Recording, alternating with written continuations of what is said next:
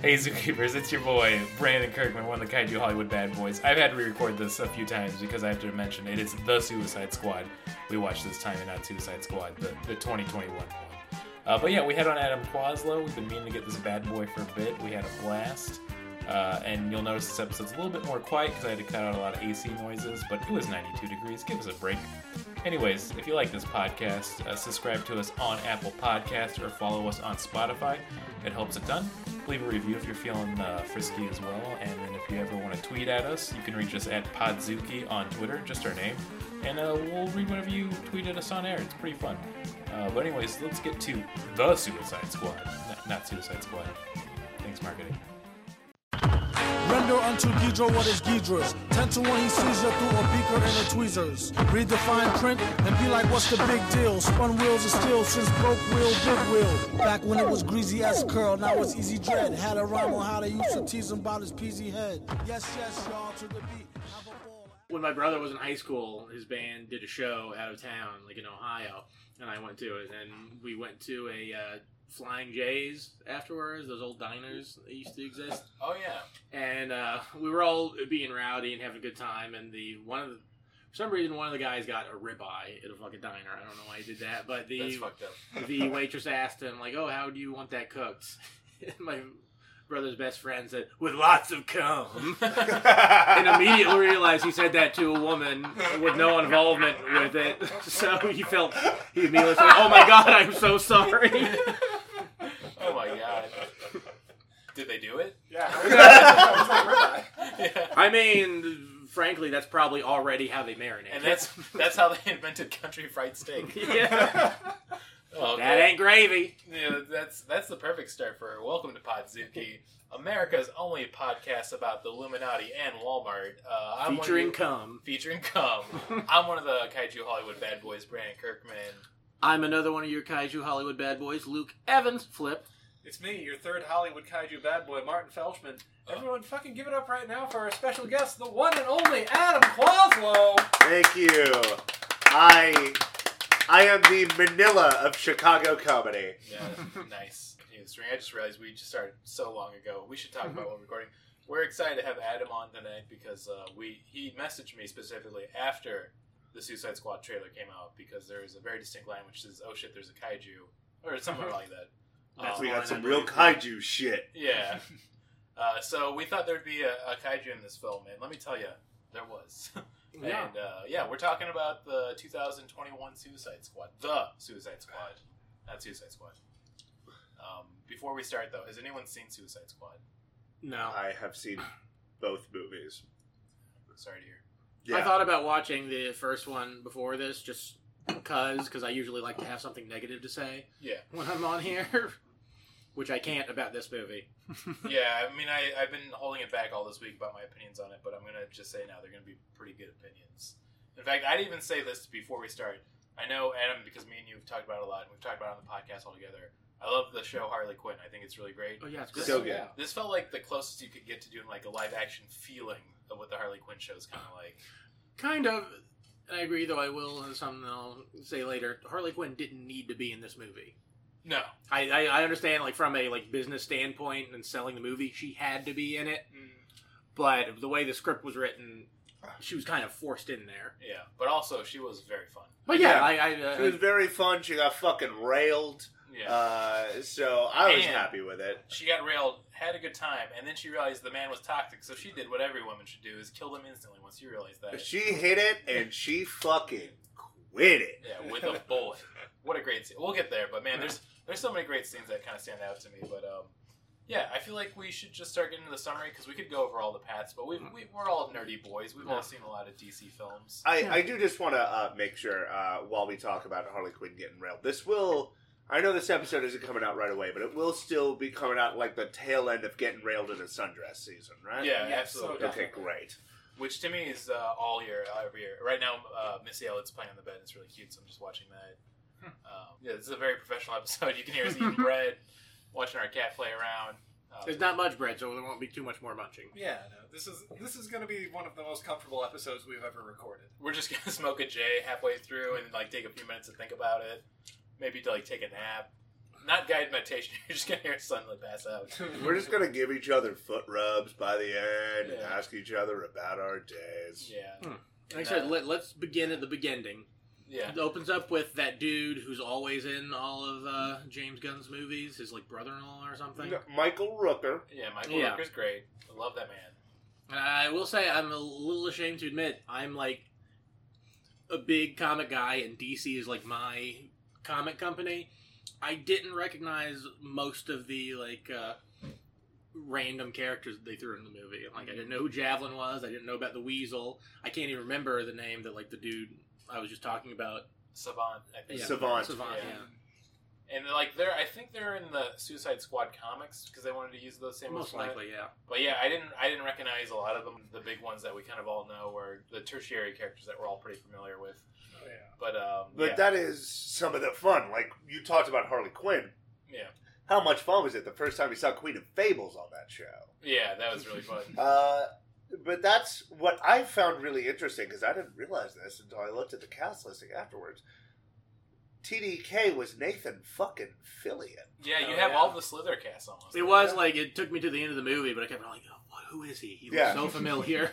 Almost all the Slither cast. Elizabeth Banks. Boo! Fuck you! Um, yeah, I love. What are you movie. too good to do fucking a movie that's gonna make a lot of money? Fuck you. Yeah. Probably, honestly. Uh, I guess that's true. She's busy directing now or something. Uh, anyways, I feel like we have the we have the initial cast where they open it with Savant's character, which is a really fun introduction, playing uh, Folsom House Blues or Jailhouse Blues. Uh, one of- Folsom Prison Blues. Folsom Prison. I always say Jailhouse. by Johnny Cash, and it was the live from Folsom Prison version of the song. Yeah, which is great. He's bouncing a ball around. He kills a bird, so you can know that this guy is no good news right away. Um, and then they kind of introduce you to all of the characters you think are going to be the main characters, which I thought was fun. It's establishing the way a movie like this, like, like the trope, how a movie like this would start. You gotta, you gotta build your team. You gotta introduce all your characters. Be like, here's a quick, here's a quick little character building scene. Here's them uh, gabbing a bit on the plane. You But- some good character but dynamics between people. Unlike any other movie with that scene, none of them was the hacker. Yeah. You know what? We didn't have a hacker. You know what? This movie fucking sucks. I, Yeah. Uh, you know what? This is a zero out of ten now at this point. But yeah, We didn't get a hacker. We didn't even get anybody implied to be a hacker because they were wearing fingerless gloves. I guess we- maybe a rat catcher then, right? I, I, I will say this: when I first saw Pete Davidson, I was like, "Ew, Pete Davidson's in this movie." But then ended up being You were in for my favorite performance by Pete Davidson. we should talk about that because we can get it pretty quickly. So they introduce you to like Pete Davidson's playing Blackguard, another character I did not recognize. the Um, guy with guns. yeah. uh, they they kind of put you through the whole cast with the savant kind of talking to all of them, and then also uh, you get the javelin, who's kind of fun, uh, played by was it Flula Borg. Florberg? Yeah, a comedian I quite like. He's very fun, uh, looking very handsome, and then Harley Quinn, of course, and then uh, Colonel Flag. Is it is it Captain or Colonel Flag? I feel like it's I, Colonel. I think it's Colonel. I think it's Colonel because Captain Boomerang was also there. Yeah, Yes. Kevin Morgan. That was okay. That's a fun surprise too because he was a more of an integral part in the first movie. Uh, and they did have a lot of people reprise their roles. So you're introduced all of them, and then they have them land on the beach. First off, I like that the weasel can't swim, so he drowns right away in a very funny scene where Uh, the uh, Weasel, by the way, played by James Gunn's brother, Sean. Sean Gunn. Uh, you know what? I'm gonna say uh, future guest of Podzuki. I'm gonna make it happen. I'm putting that out there now. wait, wait. The Belko experiment actor Sean Gunn is gonna do Podzuki? Everyone's favorite character actor from the Gilmore Girls, Sean Gunn. Yeah, we're gonna get him. Uh, speak. By the way, just speaking of, because he is James Gunn's brother, and that explains how he gets uh, a lot of the parts. Uh, before the movie, He's no. I'm gonna say this now. He is a good actor. Like no, he is. He is. But uh, I saw another movie uh, last weekend uh, where they showed a trailer for uh, a movie that Sean Penn is starring and directing in, uh, in which his daughter uh, will be played by uh, this young uh, up and coming actress, uh, Dylan Penn. So, wonder how she got that role. I gotta figure it out. We gotta we gotta start sending out some emails to Hollywood. we gotta solve this mystery. We gotta. That, I think that's the biggest mistake all four of us have made in comedy is uh, having not famous parents. Yeah, or very rich parents. That helps. a Uh, I also want to say before we keep going, the plates that uh, Brandon's wife brought for us to eat the bread on are the most passive aggressive. Yeah, her name's Barbara, and I love those passive aggressive plates. Yeah, it, it's funny. Just like this, they're all about proper grammar. Like I noticed the one I have, it's like the difference between may and can. May to ask permission, and can to show ability. There's one good is an adjective. You did a good job. Well is an adverb. You played well. Like that whole. To get it back to DC, like That's a really Superman well does good. Yeah. You're doing well. Yeah.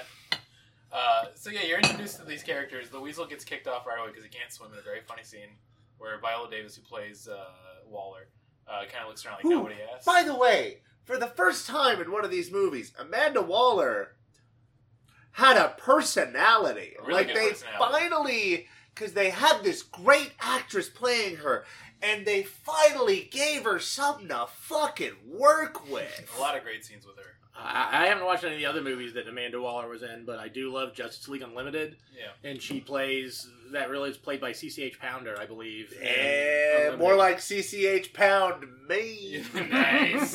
High five. okay, that's just for me and Martin Christina. Uh, yeah, I, I really like that they gave her some some scenes to chew. But on top of that, they did a smart thing of making even the the comms team with like Steve Agee and a few other actors like be fun and interesting. Oh, yeah. Like I like Yeah. how they established them. They're all putting bets of who's going to die first, and that was just a really fun scene. Yeah, it's funny and also kind of like like terrible. Yeah, terrible, but it also makes sense. Uh, so yeah, they're, they're super criminals. I think like of all the people to bet on like who's gonna die, that's the most morally right. I mean, yeah, totally. And I felt, sort of felt like that's why they talked about the weasel eating kids specifically. was it that's twenty why. six? Was it 27. specific? Yeah.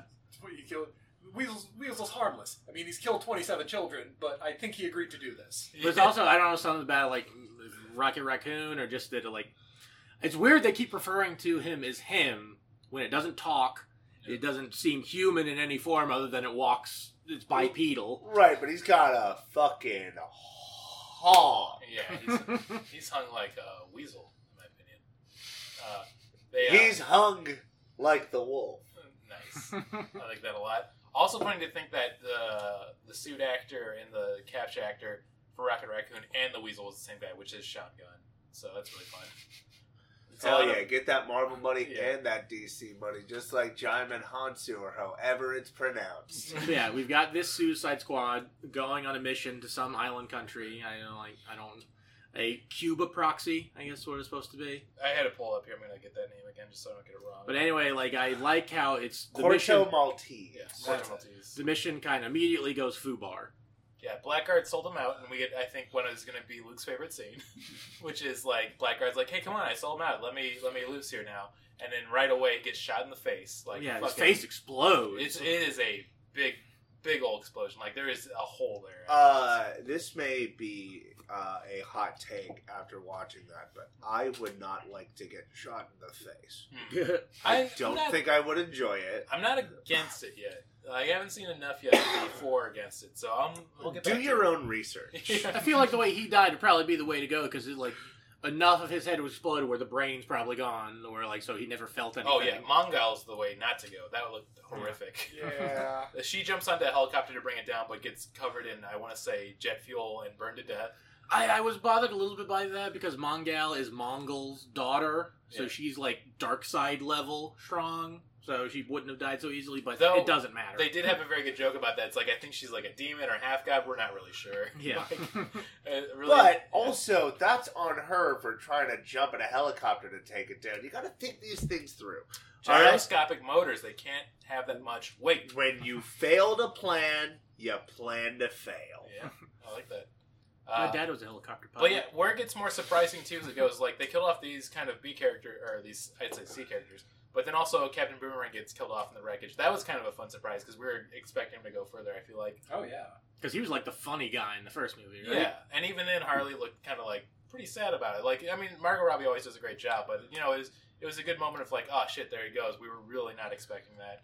And then, uh, yeah, they kind of all get picked off, and then we cut to the actual team coming on the other side of the beach. Really fun reveal. Like that a lot. Uh, Played by fuck god Zelba. That's right. Fuck God. Now Knuckles the Echidna. Is that how it's pronounced? I've never said it out loud. I always say echidna. Uh, Hey. it's pronounced sex god. Sex guy. yeah. Knuckles, the sex god. So if they have him playing Knuckles and Rouge the Bats in the new one, uh, there's no way you're. So he's playing Knuckles and Rouge the Bat. No, I mean if, if Rouge the Bat is in there, there's no way you're gonna leave that movie without coming your pants. I'm just saying. Look, the if chemistry- Rouge the Bat is in that movie, we're all getting Pee Wee Herman. I don't. I don't want to go. I don't want to go down this rabbit hole because that's a rabbit hole, Rouge the Bat, that I fell down Nice. very That's- recently. That's cream the rabbit. Get, get your get your metaphors straight. Yeah, I'll Okay, cream that- that, rabbit. No, That's no, no, no, gross. no, She's like she's 12. so young. No, stop. I was about to say Rouge is fine. Wait, how Her old mom is is Cream the okay. Rabbit? Like Her Oh, mom's her mom's very high. Yeah. Yeah, no. Cream, Oh. Cream's mom is fine. Yeah. Okay, well, I'll cream her mom. What's her name? yeah, What's her name? Milf the mom? What is it? I think it's. I, I think it's cream milf. Cream Milf. Yeah. I So- almost spit took in your basement when you said that. Yeah. Uh, man, I've seen so much art of both of them. Uh, you know what? There's nothing wrong with drinking off to Rouge the Bat. Anyways, uh, to continue this wonderful episode, we're introduced to uh, iChop was playing Bloodsport. Um, I, I said this in the group chat. I, I had to break silence. The, the costume they made for him is so fucking badass. Like, I, I want to take like a 13 year old enthusiasm of seeing something cool, and be like, I, dude, I love it that it, it's so it's like, it's practical, Yeah. but it's also got some design elements to it. Like I think like the chin has like teeth or yeah, it's like something. a, it's like a jaw from a, a skull, and then uh, all the way that he pulls out actual like different kind of like weapons from all the different pockets and compartments. Oh, yeah, well, it's, uh, I was actually talking to my guitar player during band practice earlier because he's a big comic book nerd like I am. And apparently, like Bloodsport, his whole thing, like he is a metahuman and he can pull things from like a pocket dimension. yeah. But they decided to just forego that and give him like the, uh, Wait, the pocket. He's Felix the cat. I guess technically, but like not this version. Like I think with casting Idris Elba specifically as this sort of character, it's a direct response to like Will Smith as Deadshot in the Yeah. first one. Man, what a waste of a role in that one. too. I wish we could have gotten an Idris Elba rap track on this. Oh yeah. But it's all they. This movie does the thing that like the first Deadpool movie does, where like after this opening scene when we see Idris Elba's team come up on the beach, it goes to eight days earlier, Yeah. and They then that's when the movie really starts. Yeah, and they actually introduce you to the characters. You have Idris Elba, who uh, plays uh, Bloodsport, who's really great in this film. I think it it cemented that I was gonna love this movie right away when they show him meeting his daughter, and you think it's gonna be like this touching, like he cares. Yeah, Literally, they start screaming "fuck you" at each other. It's like, this is an A plus. they movie." don't try and make them good people. Yeah, They're Yeah. still villains. Absolutely not. Like Uh, re- re- like relatable and like I think that's why they I love that they played False Prison Blues in the beginning. Like the whole idea of like they're prisoners but they're still fucking people. Yeah. And then uh, we're introduced to Polka Dot Man too. Uh, I forgot the name of the actor, but he's been in so many David things. Dastmalchian. Yeah, because he, was he was the Russian or the Romani uh, gentleman in the Ant Man movies, who's very funny, and he's been in so many of different other. He's roles. been in some other James Gunn movies. He uh, and Michael Rooker were like the maintenance guys in the Belko experiment. Oh damn! Um, I gotta watch that. So I'm assuming it was fun. I, I kept I kept, we do things a little differently in this office. I kept trying to think what I recognized him from, but it's neither of those movies. I'm sure it's something. I'm oh sure no, someone- you recognize him from that dream you had last night. Yeah. oh, Polka Dot Man. Tell me about your mother. He has he has very big mommy issues. Uh, I kept is- thinking he was someone from The Big Bang Theory, but it was like, Uh, Yeah, he kind of no. has that look. I can see that. yeah. Uh, but then you're also introduced to, which in a very surprising. I mean, I, I like. Listen, I love Cena. He's. A, I think he's really fun. I didn't know how he's going to be in this film. Thank you. I was going to get it. Uh, but he plays uh, Peacemaker, and what a fucking fun role that was for him. Holy shit! Absolutely. Oh yeah, and he also he looks really good. Oh yeah. He- Like John I mean, Cena, he like John I, Cena. I like I was feeling away, especially the scene when he's in his BVDs. Yeah. He's super ripped, but like to the point where he looks like a real life comic book character. So of course you have to cast him for this. Yeah. And look, as a wrestling fan, Yeah. I was. He recently came back partly to promote the movie. Uh, And you look- apologize in Chinese. Yeah. Uh, if you look through my Twitter, you'll see when he came back because in all caps I wrote "Dad came back from the store with the cigarettes." Uh, but he like this role fit him beautifully. He's a guy who he's always known how to talk. He's always you know known uh, comedic sense of timing, and here it was just he was great in Cockblockers. I'm Yeah. gonna say that too. yeah, Very and good. he just got to play that asshole so well that like it's been a joke among wrestling fans that we never got to after he became a superstar, never got to see John Cena be a bad guy. Uh, but here we get to see him be a bit of a dick. And Absolutely. It's great. I, I am glad. Like it was funny when they introduced him because you'd already been introduced to Bloodsport. Then they introduce uh, Peacemaker or Peacekeeper. Peacemaker. Peacemaker, and they say his backstory. and Like you Same said, exact- everybody had different abilities. He's the exact same as me, Yeah. but they never like.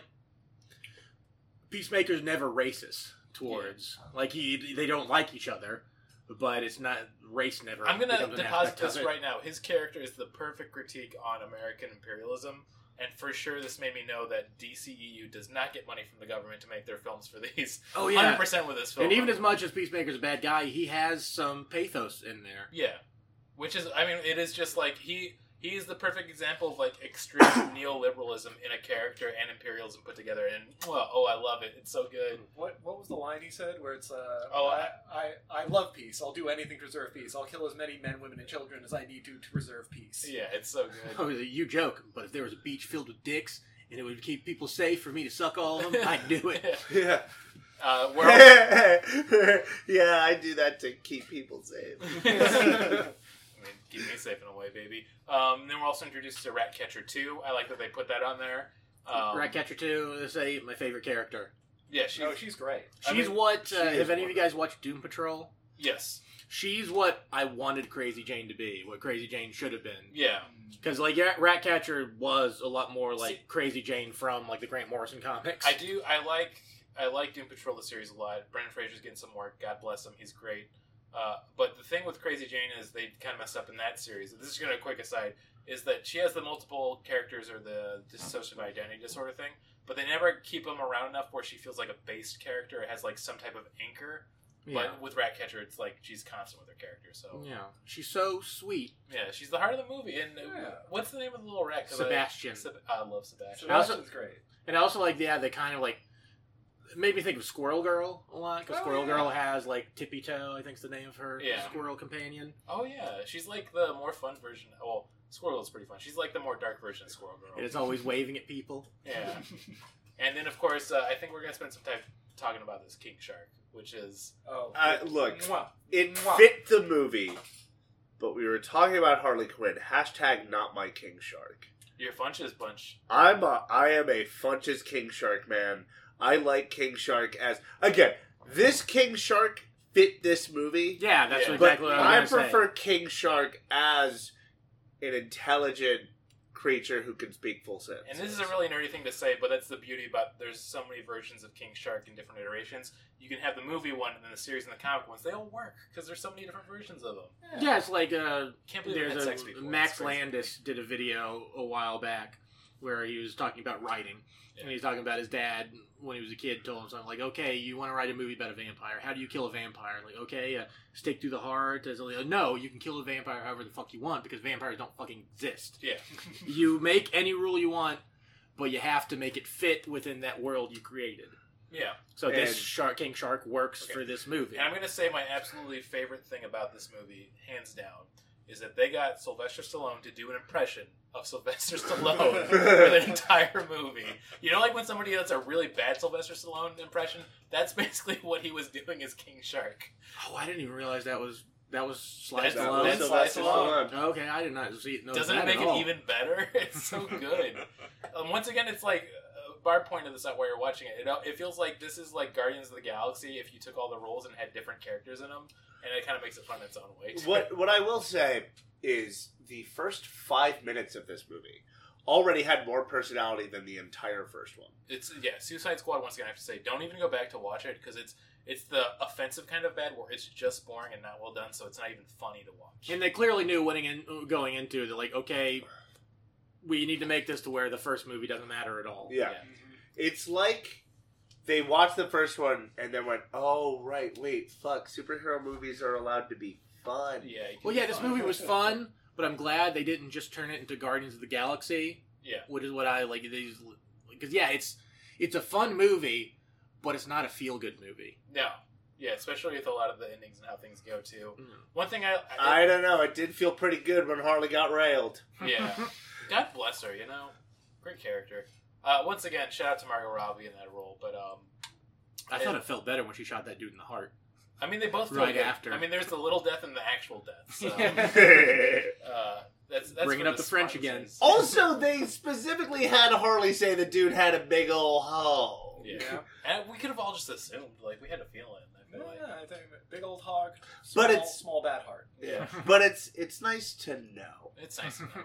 She deserves the best. At least, you know, if she's not going to kill him afterwards. But they, uh, I- one thing I like as we go throughout the movie, too, is all these characters that we described, it's still not safe from them getting killed off, and I like that aspect of it as it goes. Because after the, the thing goes bad on the beach for the first team, they capture Flag and uh, Quinn. And they kind of, uh, the other team that we just described, they're kind of going to catch up with them. And uh, as they kind of make their way, in a very funny scene, they kind of they're told to like if you run into any uh, of you know opposition, just kill them. It doesn't matter. You need to Yeah, when they're going to gotta go. save Flag. Yeah, it when was they're kill gonna anyone you see. save- Yeah. So and it's also a cute scene because it's Bloodsport and Peacekeeper. they're they're killing basically having everybody. a contest. Yeah. Yeah, they- they're having a pissing contest about how well they can kill each other. Yeah, Yeah. Each, each of them can kill people. And uh, we're going to kind of see everybody's powers, which is pretty fun and cool. And then, like halfway through it, they find that Flag's talking to one of them, and they're like, "Oh, we're actually the Resistance." And they're like, "Oh shit! Oh no!" Yeah, no, we suicide." haven't seen any of your people. Yeah. Yeah, it's yeah, it's really good. So they they meet up with them. They kind of get a plan to go to the main city, and then basically, well, I feel like I'm missing a step there. Oh, they have to get the Thinker. That's right. I They forgot about that one. Yeah, the uh, the thinker goes to a, a nightclub. They called it a gentleman's club. Yeah. they called it that, but when we get there, it's not really. I don't know. I think there were some gentlemen in there. There's a scene when they some of them have to go out the back because like the like Peacekeeper and uh, Bloodsport and Flag, they're a distraction. They immediately give themselves up when the authorities show up, Mm. so that the other team members can take the Thinker out the back. And you see like some women changing, and you, there are some titties in this movie. Yeah, Oh, God bless them. Yeah. Small titties, but titties. Hey, small city goth girls need love too. God bless them. Um, yeah, they they get through there. They basically do it as a diversion so they can get the Thinker, uh, played by um, I always forget his last name, Peter Capaldi. I want to say. Capaldi. Yeah, Capaldi.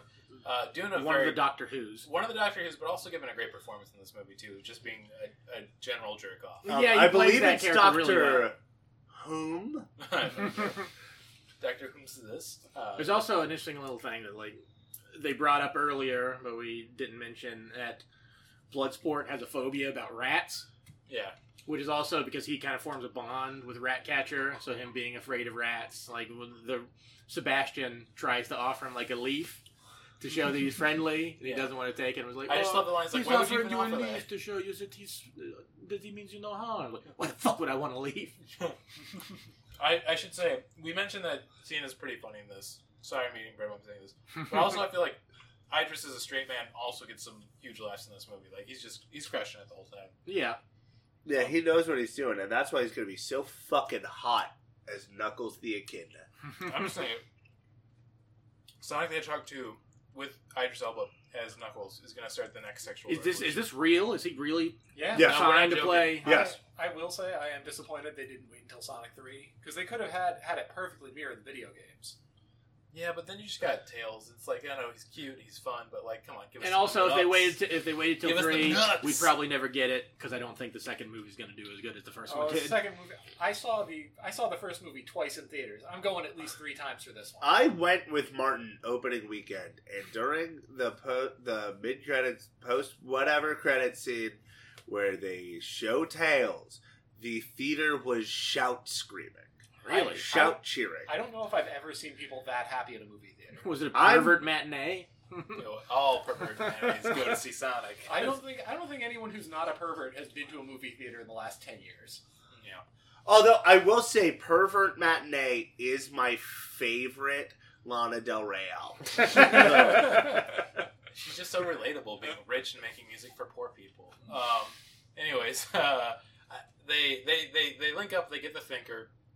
They uh, the three that get captured, which is Bloodsport, uh, Peacemaker, and then Flag. They uh, they do instant kill blows on the people in the car, which is really cool and fun to see.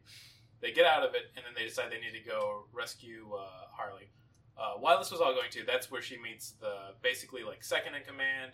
She falls in love Because yeah, well, it's also railed. the premise that there was an America neutral royal family that was in charge of this island. Yeah. but there was a military coup. That's why that the Suicide Squad is going in there. We find out later for more nefarious reasons, but also just they need to like the these generals are not pro America. They're very antagonistic towards America, so Yeah. we need to take them down. We, we need to take them down. We need to dismantle the secret government thing that they have, Project Starfish. Which good line from John Cena in the beginning, where he's like, "Starfish is slang for butthole." Do you think that could be related? yeah. in a way, And in a way, is. it kind of is Yeah. by the end. But it's also this is more to where where I go to where like Harley Quinn doesn't need to be in this movie, and though I love the entire everything with her, it's clearly like put in there just so Harley Quinn has something to do.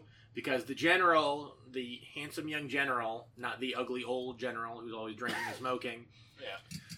has brings her to his palace and then proposes to her. It's like after they spend a day together. Like I'm not saying it's like right. Well, it's just the whole idea, like, okay, I guess he just wanted to fuck her, but then he does propose to her, and like, oh, the people they're very conservative, so they want me to be married, and that's kind of like, eh. Yeah. But it leads to some really cool scenes, so it's it's just a nitpick. But you know me, I love nitpicking things. Oh, that's yeah. why I watch Star Trek. Yeah. Well, yeah, this leads to her basically being uh, captured after they have sex, and then he says, you know, I will kill anybody who gets in my way, and then she shoots him. Like, if there's anybody who shows any red flags, I promise myself I do the right thing and murder them right away. And once again, Harley Quinn's one of my favorite And characters. she does say, like, uh, I know what you're thinking. Why couldn't I just leave and not kill you? But the kind of guy, my taste in men, they're not the kind that just leave you alone. yeah, they always They come kill back. your dog. Which I, I I'm doing the New York accent. What do you guys think about her New York Margot Robbie New York accent? I like it a lot. I feel like it's pretty fun. I mean, it fits Harley. It's Harley Quinn. It's Yeah. what it's. Well, it's better than Kaley Cuoco's New York accent in the Harley Quinn cartoon because like sometimes she does it, sometimes she doesn't. That's a good point. Yeah, that's the fun. It's like a box of chocolates. And it was where like I I get thought two it, things. it just seemed kind of phony, but then I thought the original Harley Quinn from Batman the Animated Series, it's kind of phony too. Mr. Yeah. J. Yeah. Yeah, it's super like like like New York accent incarnate. Yeah. It's weird how these cartoon characters are unrealistic. Make it Hey, you just fun. want something that doesn't take you out of the world of the movie, and occasionally her New York accent did. Yeah. Yeah, I could see that, but also it was really fun. So, yeah, she kills him, and then she gets in prison right away, which makes sense. Um, to be interrogated, quote unquote, Yeah. which we all know means torture. Yeah. Yeah, she's being shocked a lot. No, they were asking her questions. Yeah. Yeah, Just wasn't answering. in between the the beatings. Yeah. Yeah, they basically got like a cattle prod they're shocking her with, and then finally it looks like she's been knocked out. The general gets distracted, and her, her his torture buddy is kind of like watching her, and then she does some fun acrobatics. Yeah, this scene made me think a lot of like uh, the first Lethal Weapon, yeah, like when Mel Gibson's being tortured, and I was thinking like this movie is like if like James Gunn directed a Shane Black script. yeah. So she chokes a man out with her thighs. And uh, buddy of mine I saw the movie with turned to me and said, Can you believe that guy got paid for that? It should be part of the con. I mean, it's a good way to die. Because honestly, just like I said when I saw the movie Teeth, worth it! I mean, you know, it'll grow back. It's fine.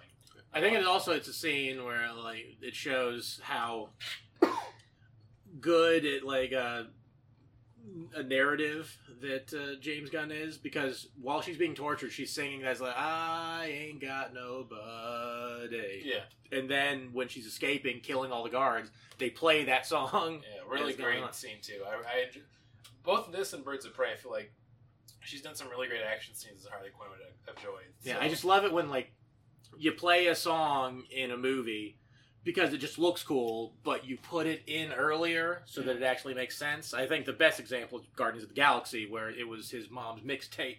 yeah, That's why all those songs were in there. yeah. He, he in general he always has really good soundtracks for his movies, which is a, a fun thing to look forward to. And it, I mean, it it happens again with this. There's uh, really great hits all over this thing that I enjoyed. Um, but yeah, she, as they decide that they're going to break her out, she escapes and is like, "What are you guys doing?" And then basically have a very fun scene where like, "Okay, we can leave now and go to was it Jorham? I want to say. Well, I do like that she's so so like choked up like, "You guys were here to save me. Yeah. I could go back in." Yeah. It's there's there's so I, I I can't emphasize this enough. There's so many fun scenes in this movie. It is all around just a great time. Uh, but yeah, they they I'm trying to find the name of the thing that they went to. I don't remember this. What's something with the J or like a J sound? It's Jornheim or something like It's that. something like that. Some yeah, like German word because it was supposed to be like a, a former Nazi experimentation Yeah. place.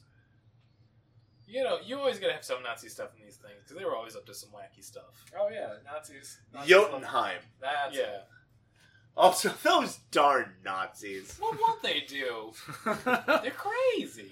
Nazis got me again. you, guys, you guys are crazy. Yeah.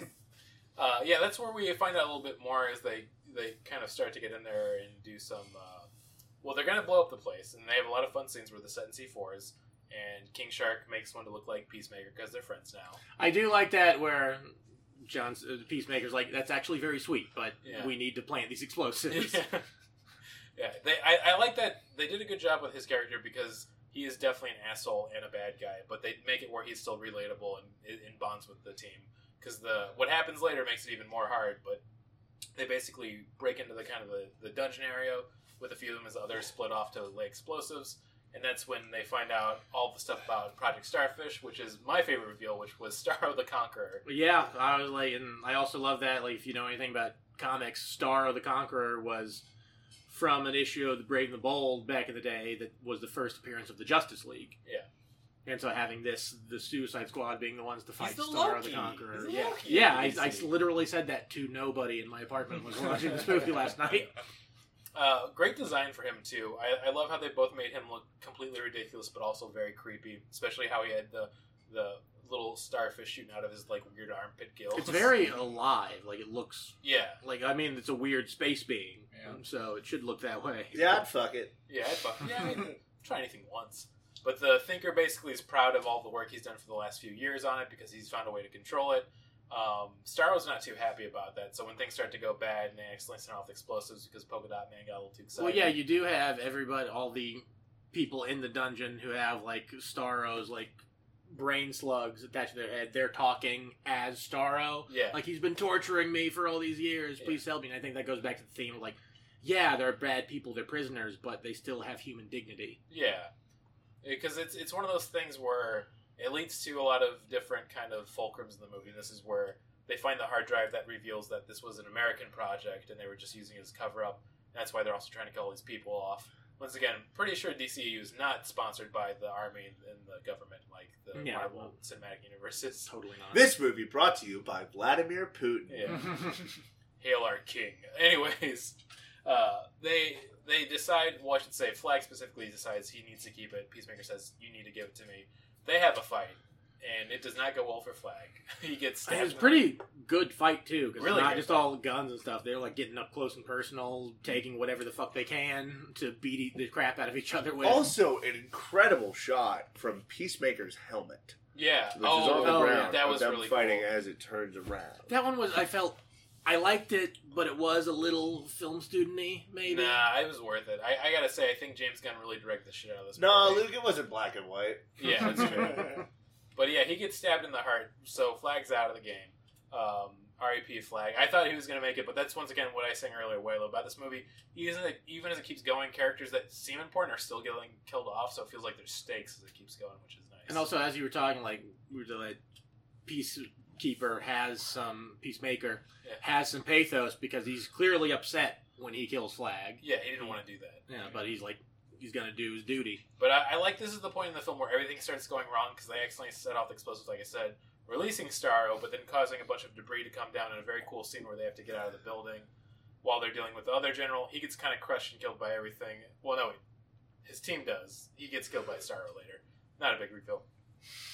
We knew he was gonna. Like, get he's easily ripped apart by Starro Yeah. while trying like being snively Oh yeah, and like think- trying to like I know I made some mistakes, but I'm ready to change. Yeah. I can change. And And, then then they just rips the Yeah, limbs ripped apart. ripped, gruesomely. ripped, and then they threw a bunch of sloppy joes at the window. Yeah. Yeah. Make mine a manwich. a literal language, please. My man witch. Yeah. Uh, so yeah, that leads to basically Star getting out and then releasing a bunch of his little star babies at the same time. Ratcatcher saw what happened, so then Peacemaker has to kill her. Uh, right before it does, Idris Elba drops down, or I should say Bloodsport. In a very funny scene, he drops down. Yeah. Like he like was like his grappling hook when the building fell down tore out, and he landed probably like a story down on like a piece of floor that was still holding. That falls down to the next level, and that falls down until he falls down right behind Peacekeeper. yeah. I, I love that gag so much, and I think this is the first time I've seen it in live action because I know I've seen this in cartoons. Oh yeah, cartoons they do shit like that Yeah. all the time. Yeah, you know, I you guys just should check out cartoons, by the way, at home. They rule. I just wish there would have been a scene where people ran into doors and out different ones trying to chase each other Yeah. because that was missing. from La this la cartoon. la la la la la. Hey. La la. That's Banana Splits, which is live action. Okay, don't do that. You're They have mixing them up. cartoons. That's true. Okay. But also, the Banana Splits movie was a Five Nights at Freddy's knockoff. I heard it was decent. I haven't Who seen told it. you I- that? The internet. I've heard it was better than that other Five Nights at Freddy's knockoff, the Nick Cage one. Yeah. They did. Although, honestly, it's a caveat. I don't need to see a horror movie based on the Banana Splits because I was terrified of the Banana Splits Yeah. as a child. Those huge black peopless eyes. I, I think it was more just like the 70s film grain.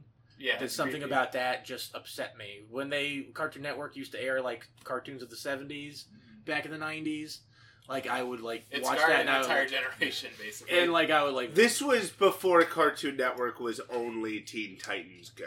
yeah. Yeah, and I would like stay up watching that, and I would like start be, get terrified and start crying. My I thought you were parents going to would reading off for a second. Yeah. no, no, like I was like like I used to run into my room eight or nine and years scared old. and just be off. Until I fall asleep. Honking off was the only thing that made me feel safe. Yeah, and my parents would ask me like, "What are you up so upset about?" And I'm like, I knew it was a cartoon that upset me, but I didn't really know why.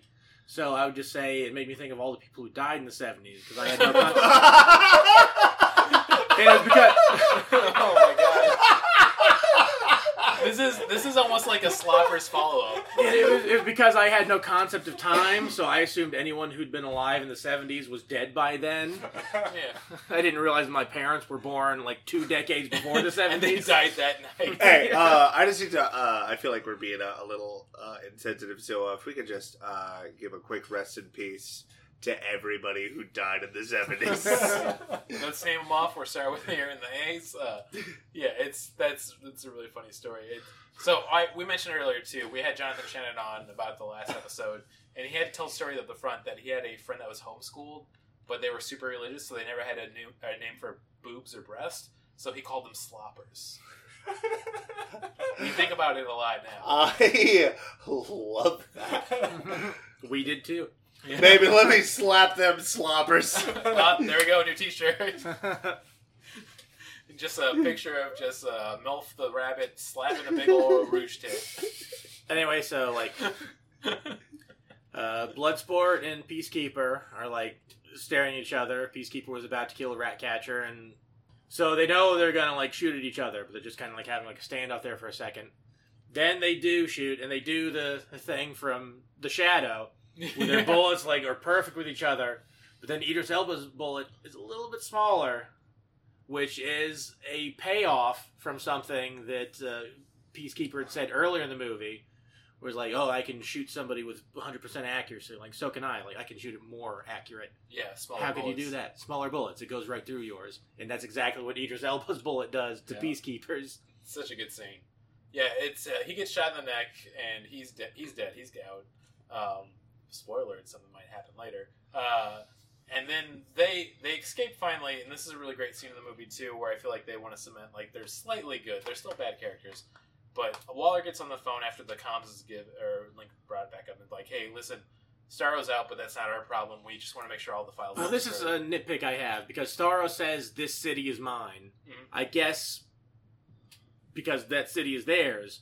But I can't understand why Waller and uh, they never say checkmate, but checkmate's what she works for in the comics. yeah. Starro's not going to stop with the island. He's going to like take over the rest of the planet. right, that's but what they it fucking did. does. She specifically said that like a disaster like that in a place that is no longer the U.S.'s ally helps the U.S. Yeah. Yeah. So it was. Once again, a- definitely not an MCU movie. yeah. I look. I just think that the more wars that happen, the better. You know? Yeah, you know they're good. Wars are good. Yeah. And I think this is around the time when we get the scene in the movie that made me cry, where it's uh, Ratcatcher with her dad yeah, explaining like why he chose to study rats, played by Taika Waititi, which was a a cameo great I did not reveal. expect. Yeah.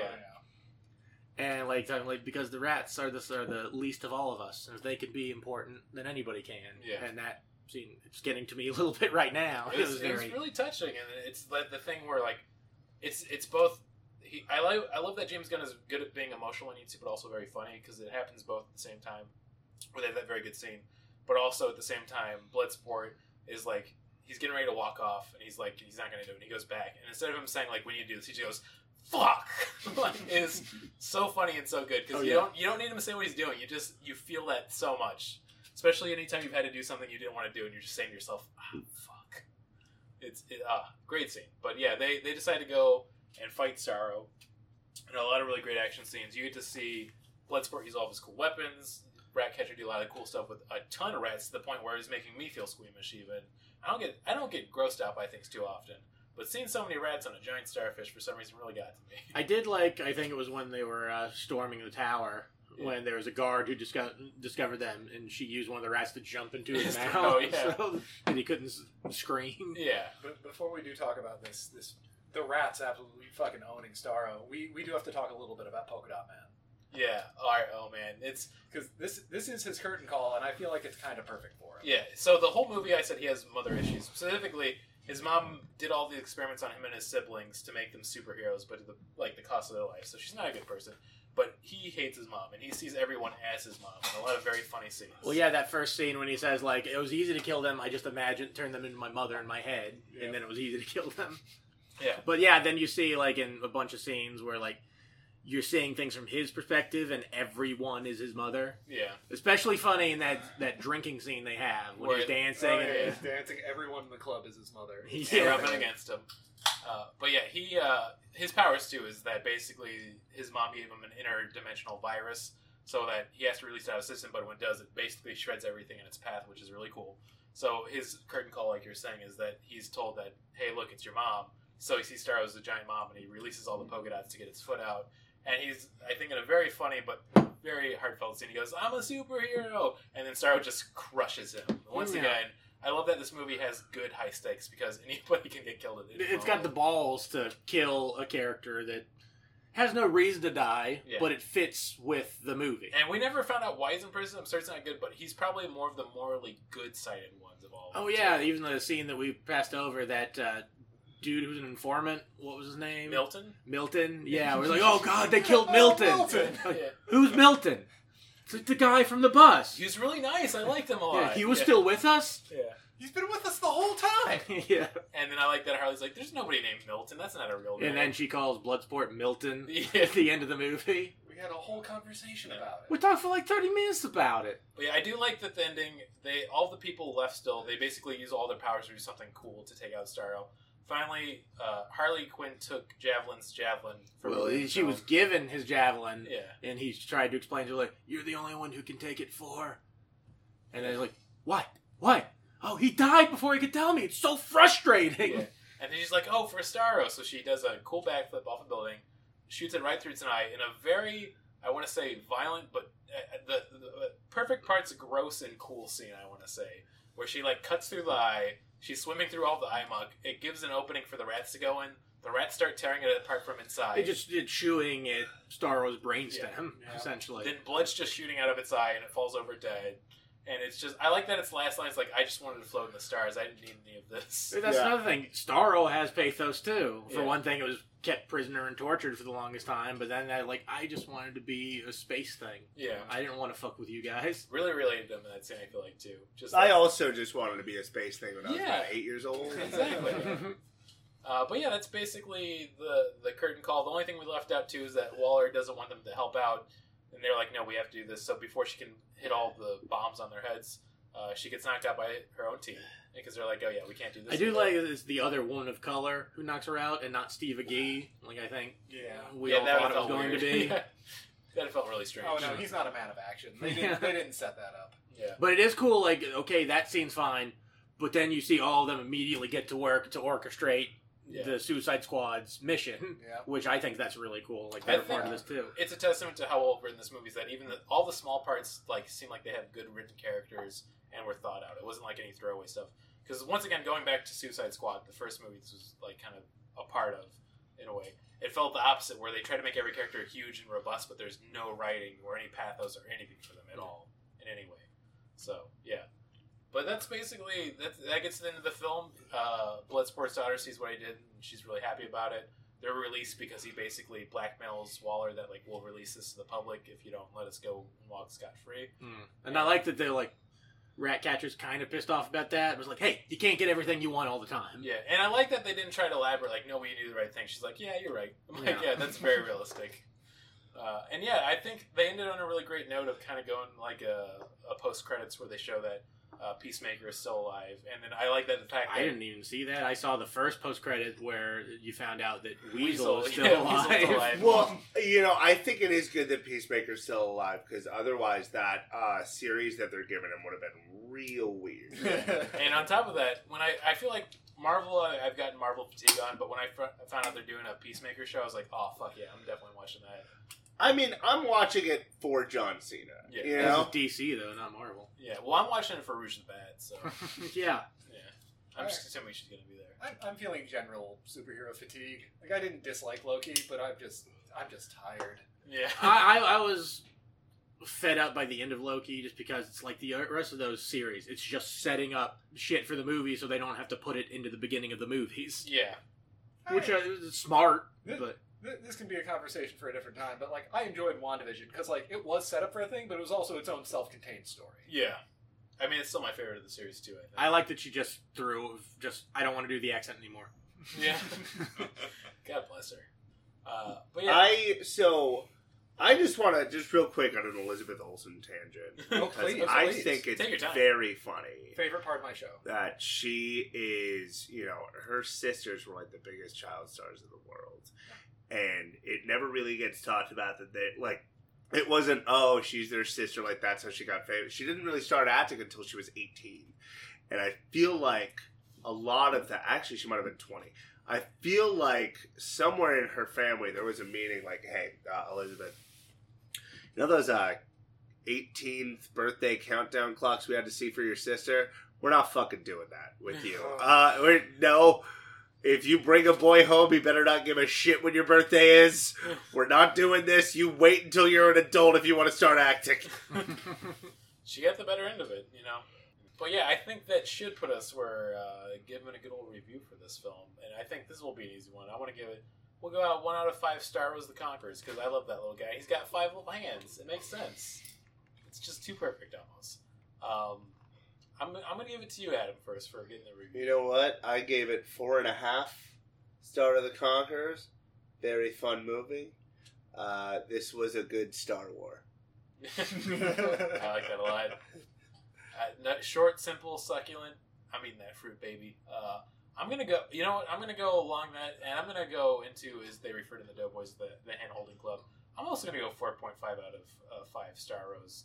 Um, not just because I really like the film, and I feel like it's almost a perfect blockbuster or action hero film, or just gruesome post-war slash ironic commentary on American imperialism but also four point five or four point out of five because he got his little foot kicked off by Polka Dot Man, so it kind of makes it work. That makes sense.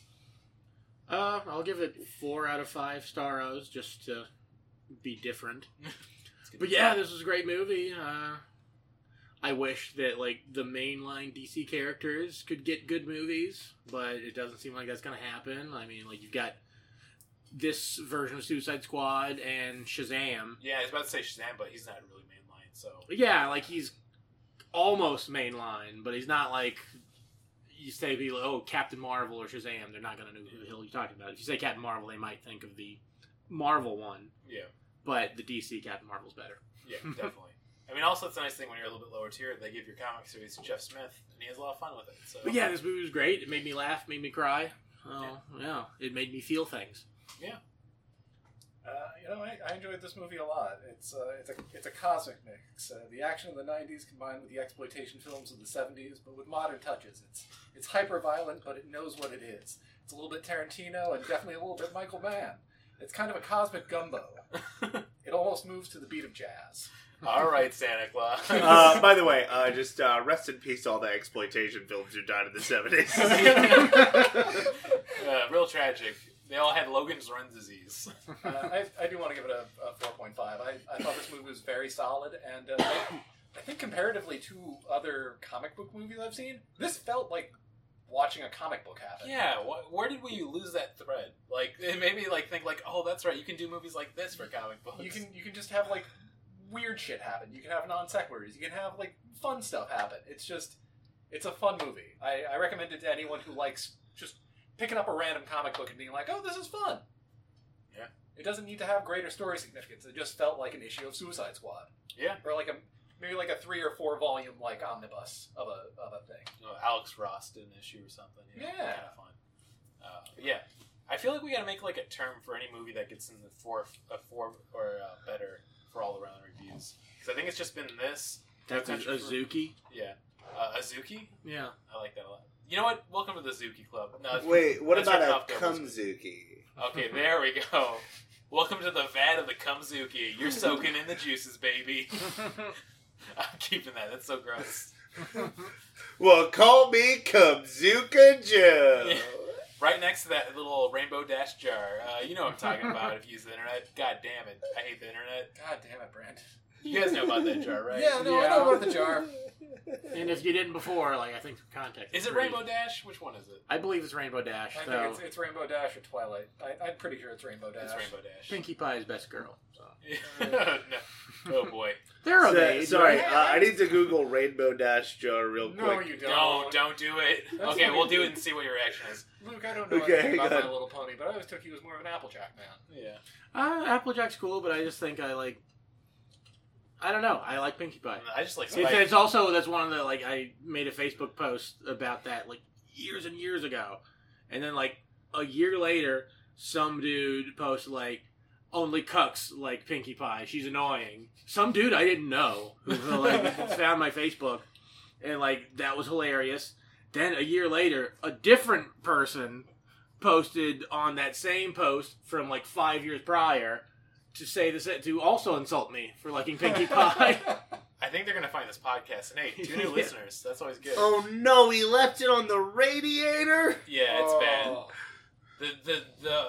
The Oh, color- rest in peace, buddy. Oh, god damn it! I'm sorry you had to see that. no, I'm sorry I didn't see more. Yeah.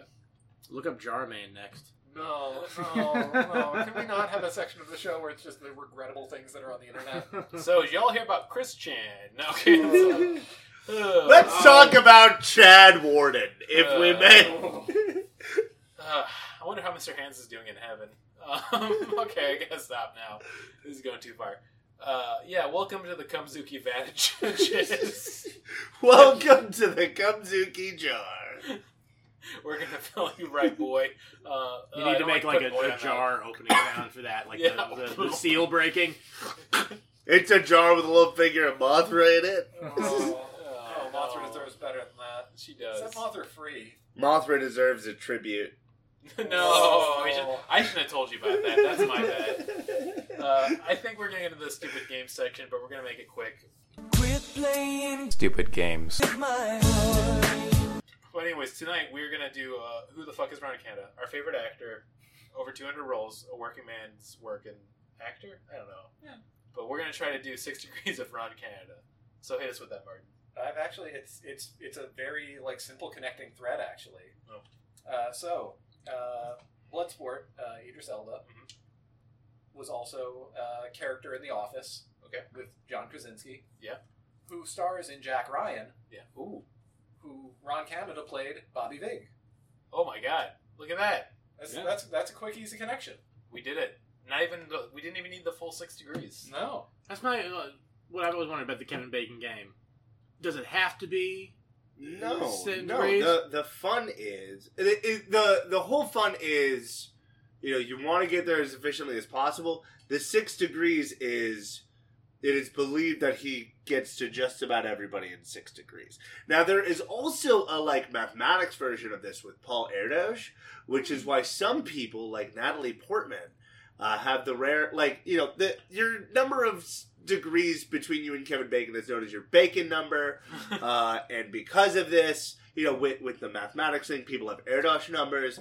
There are some people, Natalie Portman being one of them, who have a Bacon Erdos number because they have both a Bacon number and an Erdos number. So their Bacon Erdos number is just the sum of the two. Do you think that Natalie Portman is the singularity point?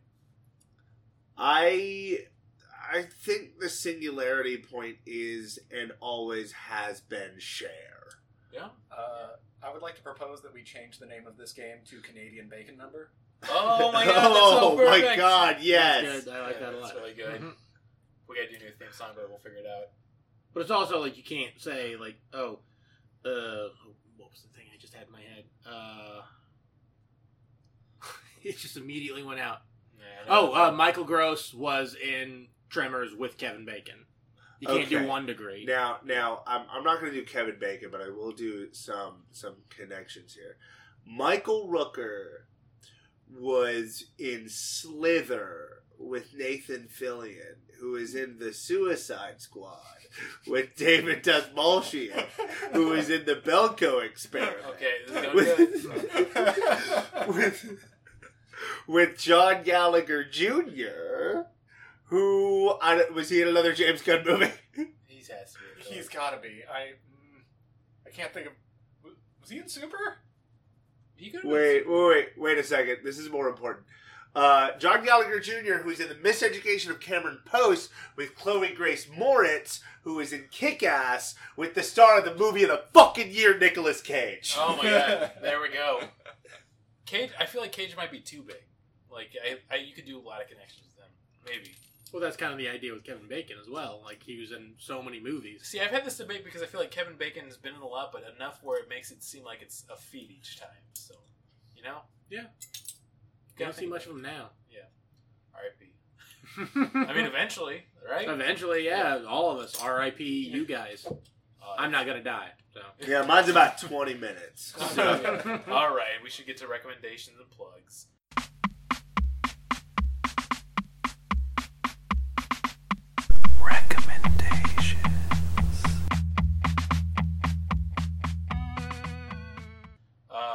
As uh, we like to do, we uh, we do both plugs. If you got any coming up, this is probably gonna be out in like two weeks from now. I want to Okay. say, and then any recommendations. and when I say recommendations, it can be anything. It can be Martin went over this with him in the car. Oh, okay. We can still explain it. Yeah. for people. it, can be, it can be Martin explaining it to you. That could be a recommendation.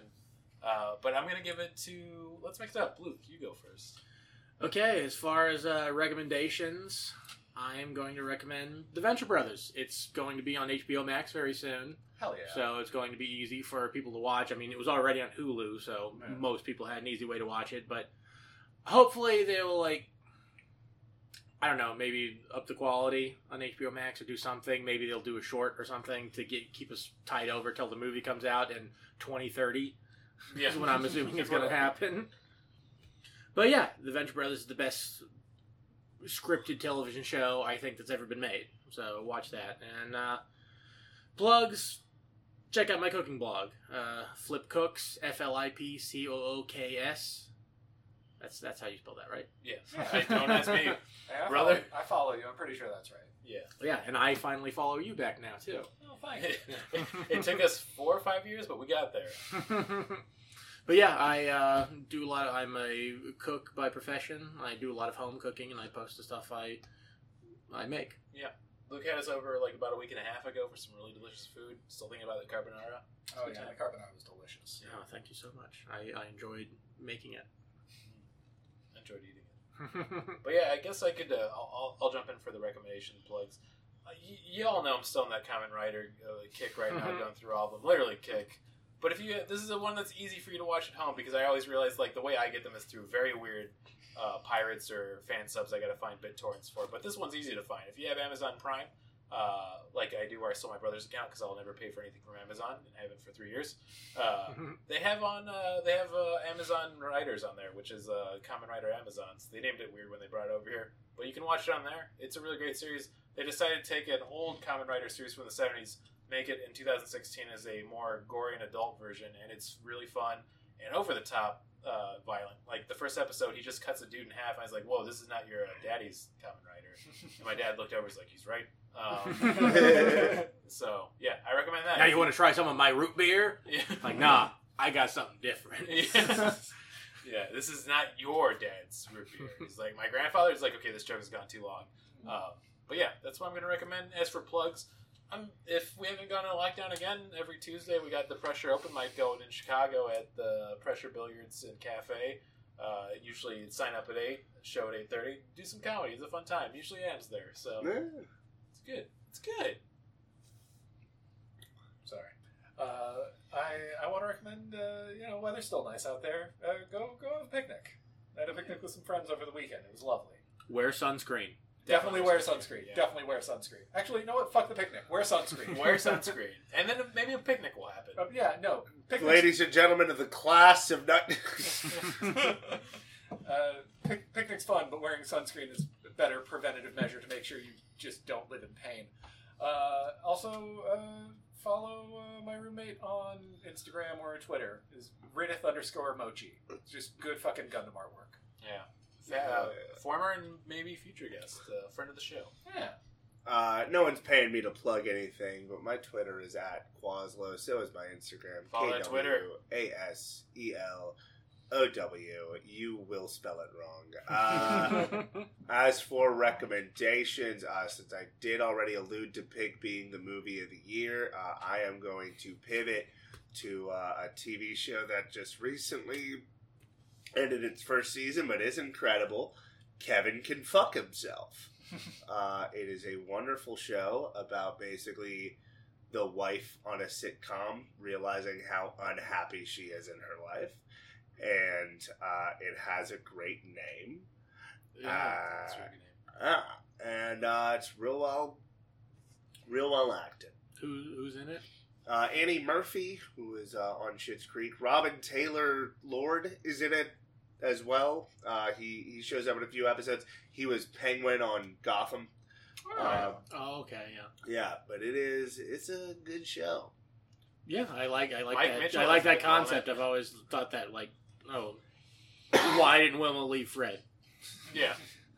Yeah, no that's relationship. that's basically what the show is. It's hey, this sitcom guy, like the husband on just about every sitcom is an asshole and a bad husband. Borderline a monster usually. Yeah, and that is what this show is.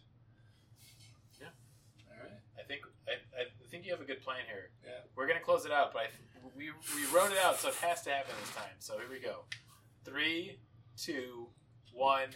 You're, You're gonna like the way we fuck. I guarantee it. There we go. Now it feels like a cult. I like that.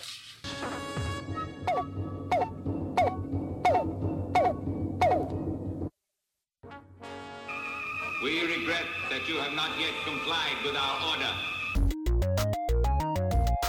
This show has been brought to you by Machine Culture.